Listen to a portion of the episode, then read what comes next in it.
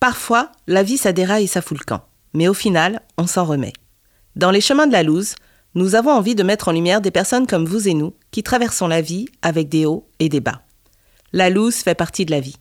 On vous propose de prendre du recul, de respirer un bon coup, de rire avec nous de nos expériences désastreuses qui, des mois ou des années plus tard, nous semblent plus légères. On est tous des losers.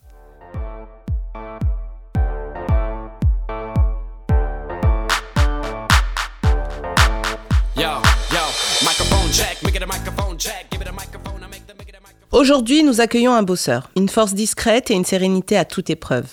Une personne lumineuse qui pense toujours aux autres, même au pire moment.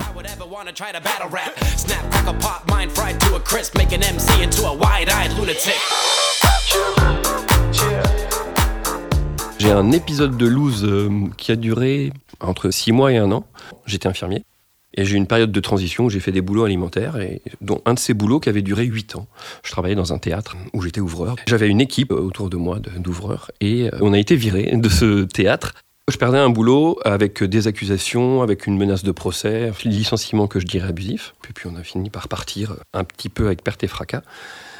À ce moment-là, j'étais en couple, jolie relation, un peu tumultueuse, même tumultueuse en deux mots.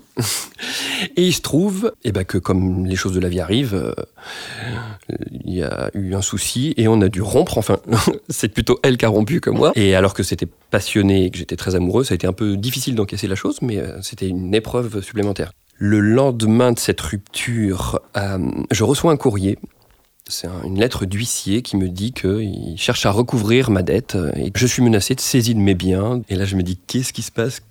A priori, j'ai pas de dette. Et en fait, dans le document que je reçois, on m'explique que euh, j'ai ouvert un compte et que je n'ai pas approvisionné ce compte et que je suis en débit et que ça fait des années qu'ils me recherchent. Donc j'appelle ce truc de recouvrement et en fait il me dit c'est bien vous qui avez acheté du matériel à, Surcouf en informatique. Je dis non, pas trop, non, non. Vous appelez bien Erwan Orin? Oui, par contre, ça c'est vrai. Mais écoutez, euh, c'est vous, puisqu'on a votre photocopie de passeport que je vous envoie. Donc je reçois un mail, c'est bien ma photocopie de passeport. Et là, ce que je vois, c'est que je suis routier et que j'habite Brie-sur-Marne. En fait, c'était une usurpation d'identité. Probablement quelqu'un a utilisé mon, ma photocopie de passeport dans un dossier de logement qu'il l'a pris et qu'il a ouvert un compte. Et il y a eu un banquier qui n'était pas très rigoureux, qui a laissé faire. Et en fait, euh, la personne a fait une autorisation de découvert à, je sais plus moi, 1500. Donc il a acheté du matériel avec et ils m'ont retrouvé par l'adresse du passeport. Et donc après, tout ce qui s'ensuit, c'est euh, bah, les déclarations. Enfin, je suis fiché à la Banque de France. Il faut que j'approuve que c'est pas moi. Je vais au commissariat. La chance que j'avais, c'était que c'était pas mon numéro de sécu. Donc j'ai réussi à m'en sortir. Il se trouve que je devais partir en vacances, donc je pars en vacances une semaine. Et à mon retour, ma porte était ouverte, ce qui est quand même assez rare quand tu pars en vacances. Et donc quand je rentre dans mon appartement, euh, bah, je constate que bah, je n'ai plus d'ordinateur, plus de télé, euh, plus de disque dur aussi. C'est la première chose que j'ai fait quand j'ai vu que j'avais plus d'ordi. Je me suis dit pourvu que j'ai encore mes disques durs. Il faut savoir que les cambrioleurs n'ont pas beaucoup d'état d'âme et que en fait, euh, parmi toutes les choses qui avaient été volées, bon, c'était pas dramatique, les objets, on s'en fout, mais la mémoire, quoi. Moi, je suis très attaché aux souvenirs. Le soir même, je devais aller faire une interview pour Télématin. Donc j'étais content, tu vois, que ma famille puisse me voir le matin en mangeant leur choc à pic ou leur tartine grillée, de voir que leur, euh, le fiston, euh, avec une vraie vie théâtrale de comédien qui passait euh, au petit écran.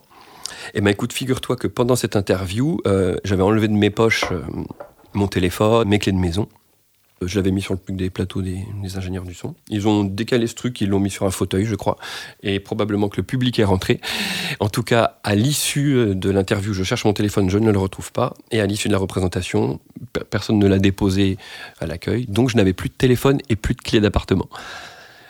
Je me rappelle qu'un régisseur m'avait filé un tournevis et de quoi essayer de percer ma porte. Parce qu'en fait, quand t'as plus de téléphone et plus de clé, tu peux appeler personne pour dire euh, est-ce que quelqu'un peut m'héberger cette nuit euh, parce que t'as pas les digicodes, t'as pas les numéros des gens. Donc je suis rentré et j'ai passé, je crois, une heure et demie à essayer de faire un trou dans ma porte avec une vis et un tournevis pour passer un cintre et essayer d'ouvrir le clenche parce que j'avais pas fermé ma porte à clé parce que bah voilà.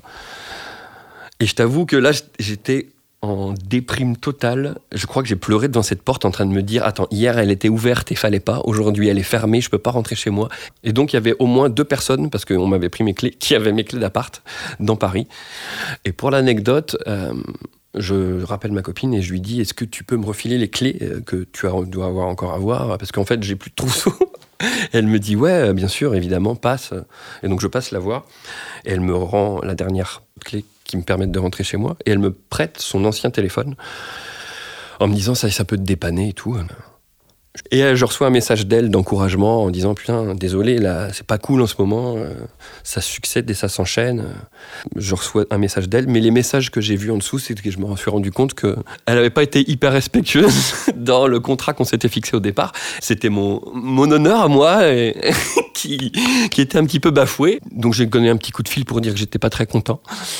Et je me suis dit que c'était un acte manqué, quoi, il fallait que je le sache. Deux mois plus tard, alors qu'on me dit qu'il peut rien m'arriver de plus, et j'étais chez un pote hein, qui m'hébergeait euh, bah, suite à la rupture et tout ça. Et euh, qui, lui, était pas là pendant un long moment. Donc, j'occupais son appartement. Donc, sympa. Il y a toujours de l'entraide. Je pars en répétition. Et lui m'appelle et il me fait Erwan, euh, le concierge vient m'appeler.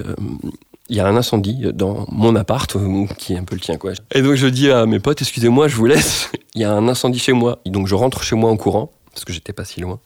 Et tu vois, t'espères que quand on dit il y a un incendie chez toi, que c'est oui, j'ai une bougie qui a pris et qu'il y a un rideau qui est en feu ou je ne sais quoi, ou que l'alarme a incendie. Et je me suis dit peut-être que, je sais pas, qu'il n'y a que le salon, que la cuisine. Et quand je suis arrivé chez moi, il y avait deux camions de pompiers et les pompiers balançaient mon frigo par la fenêtre. Et là, je fais, en fait, non, c'est pas un tout petit truc, quoi. Et en fait, je regardais tout mon mobilier qui était en train de passer par la fenêtre et qui avait brûlé, hein, qui était noir. Et tu te dis, bah, quand ils sont une quinzaine de pompiers en train d'essayer de défoncer ta porte et tout, c'est que probablement il reste plus grand chose, mais t'espères qu'il reste des trucs. On m'a dit attendez qu'il y ait plus d'incendie et tout. Euh, donc j'ai attendu dans le sous la pluie pour pour voir ce qui restait de cet appartement. Et en fait, euh, j'ai fait de l'humanitaire, mais j'ai jamais fait de, de zone de conflit. Mais je pense qu'on n'était pas loin de la Syrie, de Beyrouth, de Bagdad, de Damas. Il reste rien en fait, vraiment rien. J'ai appelé euh, mon metteur en scène. Il arrive chez moi, il regarde ce truc, il fait mais c'est abominable quoi. Et il me dit Qu'est-ce que tu veux qu'on fasse? Tu veux te changer les idées, te faire un resto, un ciné? Je lui dis Bah non, en fait, je vais déjà acheter des fringues pour aller jouer ce soir. Et puis, je vais acheter une brosse à dents, un déo et au moins un caleçon, parce que j'avais que mes fringues que j'avais sur moi. Je te raconte pour l'anecdote je vivais chez lui, il m'a hébergé après, donc. Euh, mais j'ai eu un pote à un moment qui me dit Oui, t'es un peu loin, parce que c'est Créteil, est-ce que tu veux garder notre chat euh, Et comme ça, euh, tu vois, t'as un appart pas trop loin de là où tu bosses, quoi, la Comédie Bastille. Et je lui dis, ah, volontiers. Écoute, j'ai été euh, nourrir le chat le premier soir euh, et je me suis dit, je vais pas dormir là tout de suite, euh, je vais rentrer chez moi. Mais il y avait un peu d'eau dans leur cuisine. Et je me suis dit, tiens, leur fenêtre est pas hyper étanche vu qu'il pleut. Il pleut beaucoup dans cette histoire. je rentre chez moi et à un moment, j'ai eu un petit éclair de lucidité. Je me suis dit, avec la loose, puisque c'est le thème qui t'arrive en ce moment, retourne quand même, tu vois. Je suis retourné et en fait, à la fin, il y avait encore un peu plus d'eau, tu vois, trois heures après. Et je trouvais que ça goûtait dans sa cuisine. Et donc j'ai été voir le voisin du dessus. Je lui dis Est-ce que vous avez une fuite d'eau, quelque chose? Il me fait Non. Euh, je peux quand même vérifier dessous votre évier parce que. Et donc il y avait un dégât des eaux. Et donc j'étais depuis deux heures dans cet, dans cet appart. Et j'appelle mon pote et je lui dis Excuse-moi, je suis désolé parce qu'en fait, ça doit être de ma faute, mais je crois que tu as un dégât des eaux. Ton chat va bien Et il me fait Putain, sors de cet appart, Erwan. Je t'en supplie, on veut garder notre appartement. Je lui dis Ouais, non, mais je comprends. je comprends que tu veuilles que je te le rende.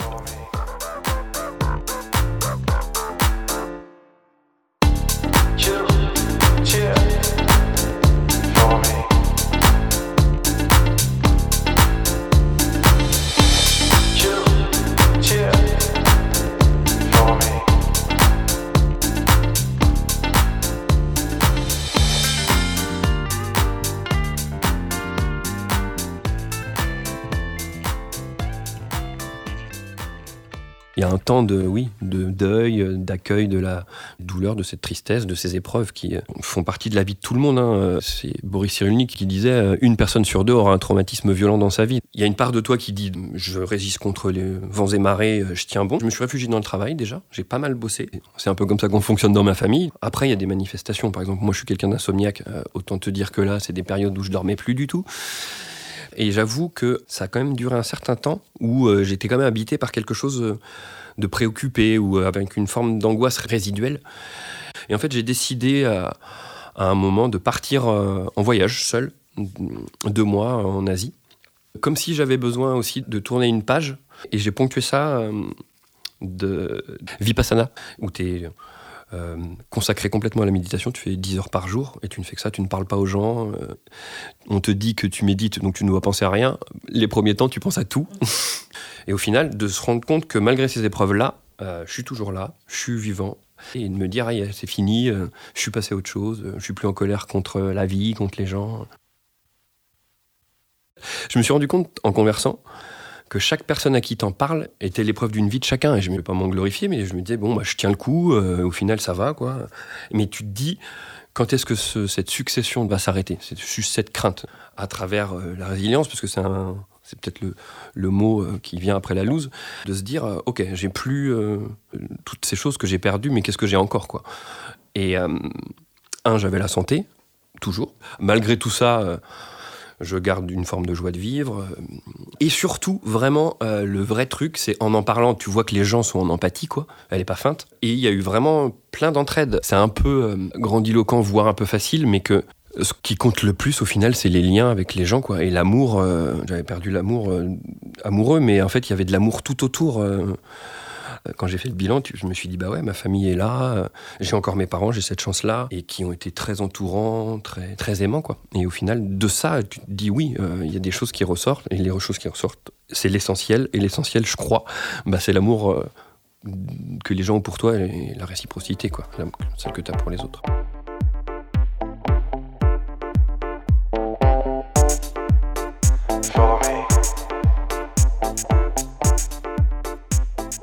Souvent je racontais l'histoire et, je me suis dit peut-être qu'on pourrait faire le one-man show de la loose. Le fait d'en rire permet aussi de dédramatiser la chose. Tu te rends compte qu'il y a d'autres gens qui ont d'autres trucs. Si vous arrivez en souriant, vous avez fait la moitié du boulot parce que ça instaure un climat de confiance pour tout, ce qu'on fait dans la vie, je crois. J'ai un ami qui m'avait cité cette citation qui dit Le pessimiste voit dans l'opportunité la contrainte, mais l'optimiste voit euh, dans la contrainte l'opportunité. Et je pense qu'on a deux façons de, réagir. Dans la vie, on est les épreuves qu'on reçoit, ça c'est sûr, et on n'y peut rien, mais on est ce qu'on en fait et les choix qu'on fait et comment on décide d'y réagir. Être heureux, ça demande de faire des efforts. C'est plus facile d'être malheureux que d'être heureux. Et de se dire le matin, oui, je décide de sourire. Je pense qu'on peut tout transformer et que l'humour est une façon justement d'encaisser et de tenir et de rebondir. quoi pas mal de choses qui ont changé. Donc il y a des liens qui sont renforcés. Et puis je pense que je me suis orienté vraiment sur le développement personnel. Euh, et c'est des choses vers lesquelles je serais peut-être pas allé ou beaucoup plus tard si j'avais pas eu euh, ces épreuves-là. Aujourd'hui, en tout cas, je, je trouve que ça a été euh, ouais, assez complexe. Enfin, tu vois, il y aura sûrement d'autres ruptures dans ma vie, il y aura sûrement d'autres pertes. Peut-être que je me prendrais plus le fait l'idée de ouais, ok, c'est normal d'avoir un coup de mou, voilà, d'accueillir un peu plus cette douleur ou plutôt de se dire ok, j'ai le droit de me plaindre, j'ai le droit d'être malheureux, j'ai le droit d'être fatigué, j'ai le droit d'être abattu. Mais ce truc de quand tu touches le fond, euh, tu peux que remonter, c'est vrai quoi. Quand tu as l'avantage ou des chances, euh, eh ben si tu passes pas par des épreuves compliquées, tu ne saisis même plus la chance que tu as quand tu es enrhumé. Euh, et que tu n'as plus de goût, plus rien, euh, tu te dis mais l'horreur en fait, je, bouffe mais en fait ça n'a pas de saveur et en fait on devrait tous les jours se dire waouh la chance que j'ai de manger et de, que ce plat là il a cette saveur là et il y a que quand tu es privé des choses que tu te rends compte de la chance que tu as. Le Erwan tout petit là, je lui dirais justement qu'il ne faut pas qu'il s'en fasse parce qu'il va vivre des choses compliqué, mais tellement de choses chouettes que je lui dirais, vas-y, sois tranquille, quoi. Il va y avoir des, embûches. Euh. Je lui dirais, ouais, c'est pas grave, mon petit, parce que final, là, tu vas devenir quelqu'un de bien.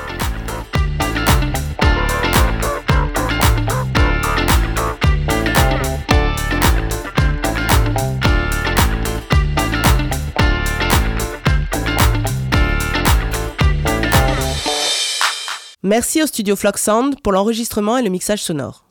On espère que cet épisode vous a plu. Vous pouvez retrouver tous nos podcasts sur le site lescheminsdelalouse.com. Nous attendons vos étoiles et vos commentaires sur les plateformes habituelles. À très vite!